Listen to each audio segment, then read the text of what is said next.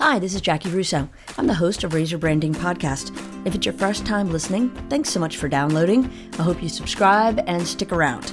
Yeah, Razor Branding Podcast is produced every Monday. You can subscribe through our website, razorbranding.org, through iTunes. Uh, you can even put it into your RSS feed. For more information, go to that website, razorbranding.org. Follow me on Twitter at Jaci Russo, J A C I R U S S O. All the links are in the show notes, as well as anything else you need to know about each episode. If you don't like what is being said, change the conversation.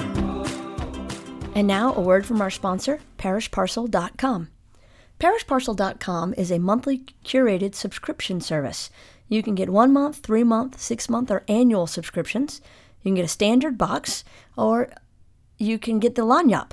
The Lagniappe contains the standard box plus an extra item like a t shirt, hat, an apron, hot pad, a book, all kinds of different items. Now, the standard box, the things you'll get every month, uh, comes with six to eight items spices, apparel, food, art, music, recipes, all kinds of Louisiana made merchandise.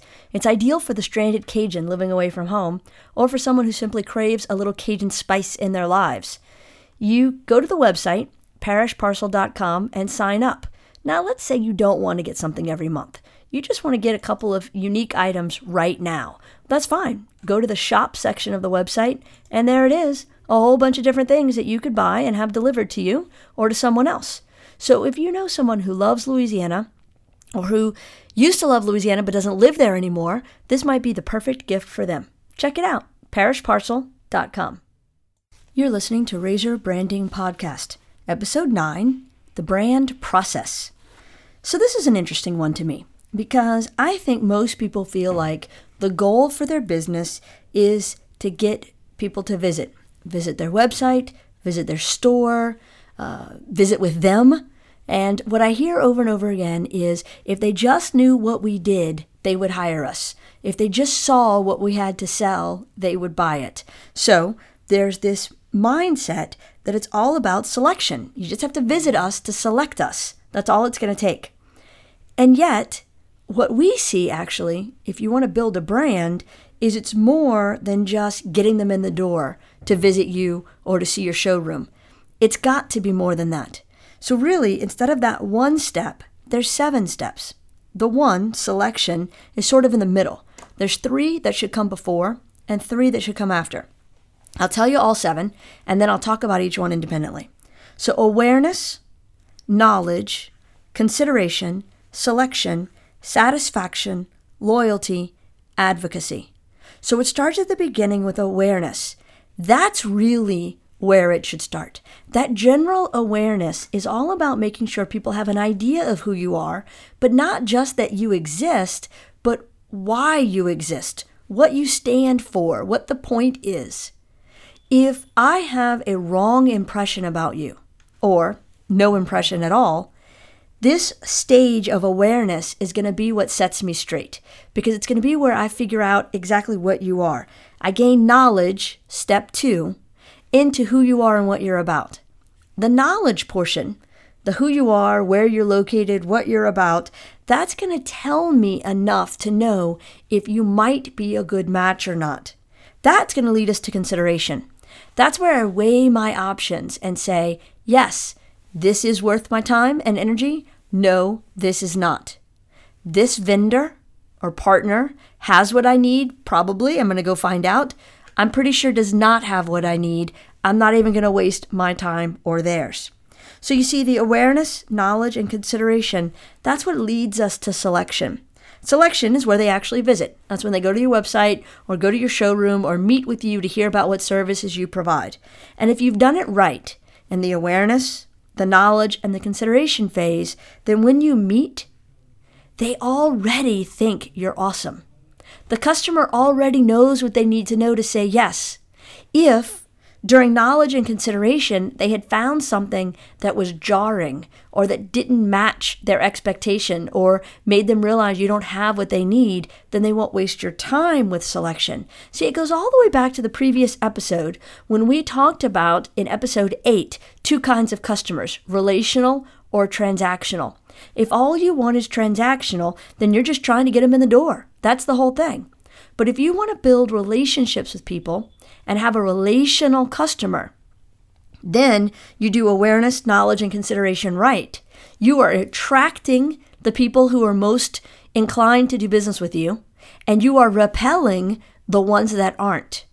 And I know it's scary to think you're turning people away, but you would rather they know who you are and what you're about and you turn them away now versus get all the way to selection. They spend their time, energy, money coming to you to discover not a good fit, and then they're just mad. And you don't want that. You don't want mad customers. So, if you haven't already, go back and listen to episode 8, Two Kinds of Customers, and realize relational versus transactional, what you really need and want. Then, let's talk about the last three steps. Once you get through selection, you still have satisfaction, loyalty, and advocacy. So, satisfaction is where you make sure that what you promised is what you delivered, that what they thought they were getting is actually what they got. Matter of fact, you could even exceed that expectation at this point. That would be fine. So, it's a better price, not just a loss leader. It's faster service, so don't go around saying we're the fastest. Maybe, you know, under promise, over deliver. So that satisfaction is going to lead to loyalty. This loyalty is really the key. That's when we talk about relational customers, it's because they come back over and over again. They know who you are, what you stand for, what you can give them, and they want it and they come back and get more of it. You want that loyalty because it's easier to keep a customer than to go get a new one. And that's what you want. You want the kind of customers that are easy to keep. They like you, you like them. It's a good, profitable relationship. Last but not least, advocacy. So, this is when they go out and tell the world who you are and what you're about. This is when they go encourage people to give you their business. You want this advocacy because in the old days we called it word of mouth marketing. It is more important than any other marketing you can do. Word of mouth marketing, when someone says you're a great choice, unpaid for, you know, truly just spontaneous, that's how they feel. So they're out there saying, yeah, this is the right choice. Uh, trust me, you got to go see these people. I saw them, they were great. That's what you want. And you want that because if you buy an ad, that's you saying you're great. If you pay someone to be a spokesperson, that's you paying them to say you're great. But in this situation, this is someone who gave you money and still is going out and telling people you're great. Far more believable. And when you think about how online reviews work, or even just the general query on Facebook, I'm looking for fill in the blank, who do you recommend? You want the advocacy to rise up right there. You want to be the number one answer in that thread over and over again. So, you want to have a business where you're attracting people who are already inclined to like you. The experience they get from you it exceeds their expectation. They become very loyal to you, and then they become advocates. Wouldn't you rather that than the transactional customer who only comes to you because he thinks you're cheaper, is not very happy with what he gets when he gets there, and then says bad things about you online? Look at the online review culture now. Yelp, for example. It is now very easy to post a review, positive or negative, that will be seen by thousands, tens of thousands of people. You want those reviews to be positive. So you have to start at the beginning, already laying the groundwork to make sure it's positive at the end. It's a Stephen Covey step, right? You want to begin with the end in mind.